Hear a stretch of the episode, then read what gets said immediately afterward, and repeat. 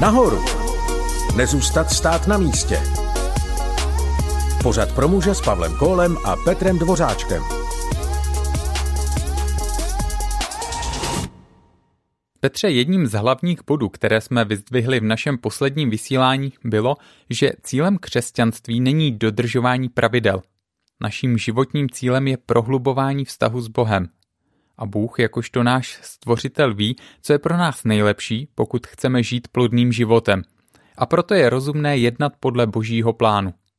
Opravdu je důležité tomu porozumět, protože my lidi obvykle chceme udělat správnou věc, ale často se nám to nedaří. Možná tobě, ale já jsem dokonalý. ano, mám se na to zeptat tvojí ženy? Ajajaj, no, radši pokračujme. Jak jsem říkal, my chceme být poslušní, my chceme milovat svého blížního jako sebe, ale bez ducha svatého nám k tomu chybí síla. John Tolson a Larry Kreider napsali v knize s názvem Čtyři priority. Život Ježíše Krista je otisknut do věřícího mocí Ducha Svatého, který ho uschopňuje k poslušnosti Božího slova. Co znamená mocí Ducha Svatého? Někteří lidé znají Ducha Svatého, dokonce se modlí ve jménu Otce, Syna i Ducha Svatého. Myslím si ale, že nerozumíme plně jeho funkci. Souhlas. Takže to napravíme a podíváme se na některé jeho základní charakteristiky. První věc je, že Duch Svatý není žádné to. Duch Svatý je osoba. Myslíš, jako Bůh Otec je osoba a Ježíš Syn je osoba? Ano, úplně stejně. Poslechni si, co řekl Ježíš v Janově Evangeliu 16. kapitole, verších 13 a 14. Jakmile však přijde on, duch pravdy, uvede vás do veškeré pravdy, neboť nebude mluvit sám ze sebe, ale bude mluvit, co uslyší. A oznámí vám, co má přijít. On mě oslaví, neboť vám bude zvěstovat, co přijme ode mne. To opravdu zní jako popis osoby. Ano, bez pochyby. A tato osoba, Duch Svatý, nás vždycky nasměřuje k Ježíši Kristu. Verš 14. říká, On mě oslaví. Duch Svatý oslaví Ježíše Krista a jenom jeho. Co když ale někdo říká, toto je nové zjevení od ducha? A poštol Pavel napsal v Galackým 1.8. Ale i kdybychom my nebo sám anděl z nebe přišel hlásat jiné evangelium než to, které jsme vám zvěstovali, budíš proklet. Takže si pamatujme, že Duch Svatý vždycky ukazuje na Ježíše Krista. Toho je dobré se držet, protože existuje mnoho falešných duchů, předstírajících, že jsou od Boha. Ale to není nic nového. Ten verš, co jsme právě četli, byl napsán jako varování křesťanům už před dvěma tisíci lety. Myslím si ale, že dnes díky internetu může falešný duch hodně rychle ovlivnit veliké množství lidí. Ale Boží duch svatý bude vždycky ukazovat na Ježíše Krista a na Boží pravdu v Bibli. Duch svatý tedy vždy ukazuje na Ježíše. Co o něm dalšího musíme vědět? Že pokud jsme přijali Ježíše Krista za svého pána a spasitele, už v sobě máme Ducha Svatého. Efeským 1.13 říká, v něm byla i vám, když jste uslyšeli slovo pravdy, evangelium o svém spasení a uvěřili mu, vtisknuta pečeť zaslíbeného Ducha Svatého. Takže my máme Božího Ducha Svatého. Problémem je, jestli mu dovolujeme jednat v našich životech. Znáš Charlesa Stanleyho? Myslíš kazatele a autora křesťanských pořadů doteky? Kdysi prožíval něco podobného a napsal Jeden z nejúžasnějších okamžiků mého života nastal ten večer, kdy jsem poprvé zjistil, že nemohu žít takovým křesťanským životem, jakým bych měl žít podle Boha. Opakovaně jsem se pokoušel modlit a prosit a znovu a znovu jsem měnil svou mysl, své pocity i jednání. Čím více jsem se pokoušel žít zbožně, tím více jsem cítil, že naprosto selhávám. Možná je nás víc, kdo jsme to podobně zažili.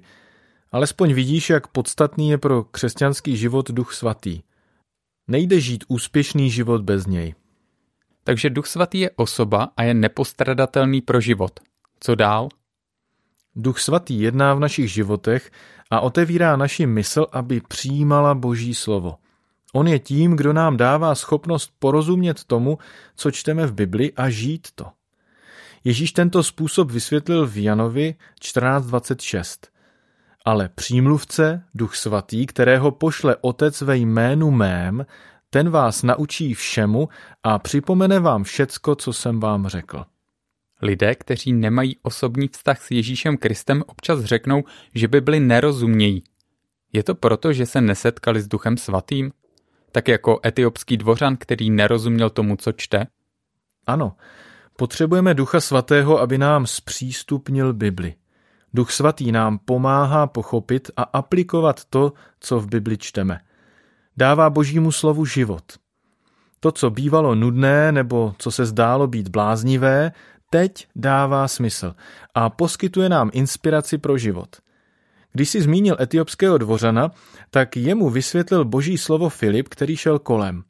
A komoří díky tomu uvěřil boží zprávě a dal se pokřtít. Pokud nerozumíme Bibli, modleme se, aby nám ji Duch Svatý otevřel. V Žalmu 34.8 se říká Okuste a uzříte, že hospodin je dobrý. Co ještě dalšího pro nás Duch Svatý dělá? Duch Svatý nám připomíná, co jsme četli a studovali. Například pokud bojujeme s píchou, duch nám může připomenout Ježíšův pokorný příchod na svět.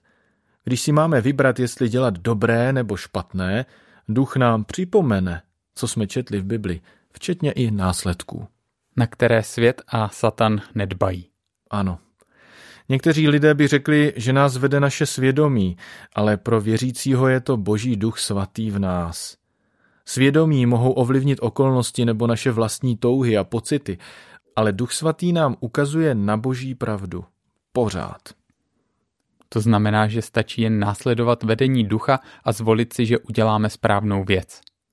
A to není vždycky snadné. Pavel napsal, jak s tím zápasí v sedmé kapitole Římanům. Chtít dobro, to dokážu, ale vykonat už ne. Vždyť nečiním dobro, které chci, nejbrž zlo, které nechci. Další věcí, kterou dělá Duch Svatý, je modlitba za nás. Popisuje to Římanům 8, 26 a 27. Tak také duch přichází na pomoc naší slabosti, Vždyť ani nevíme, jak a za co se modlit, ale sám duch se za nás přimlouvá nevyslovitelným lkáním.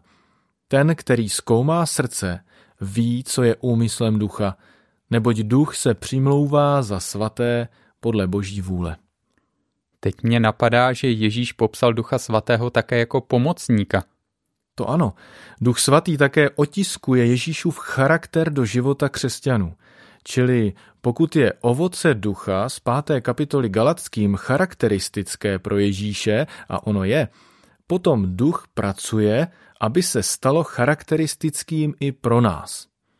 Tím ovocem je láska, radost, pokoj, trpělivost, laskavost, dobrota, věrnost, tichost a sebeovládání. Víš, Petře, přemýšlím o slovech Charlesa Stanleyho – Měl sílu božího ducha svatého, ale nevěděl o ní. Hmm, to mi připomíná příběh o chudém farmáři. Léta obdělával svou půdu, ale sotva dokázal uživit rodinu. Jednoho dne přišel geolog a zeptal se, jestli by mohli na jeho pozemku vyvrtat pár děr, protože by tam pod jeho polem mohlo být trochu ropy.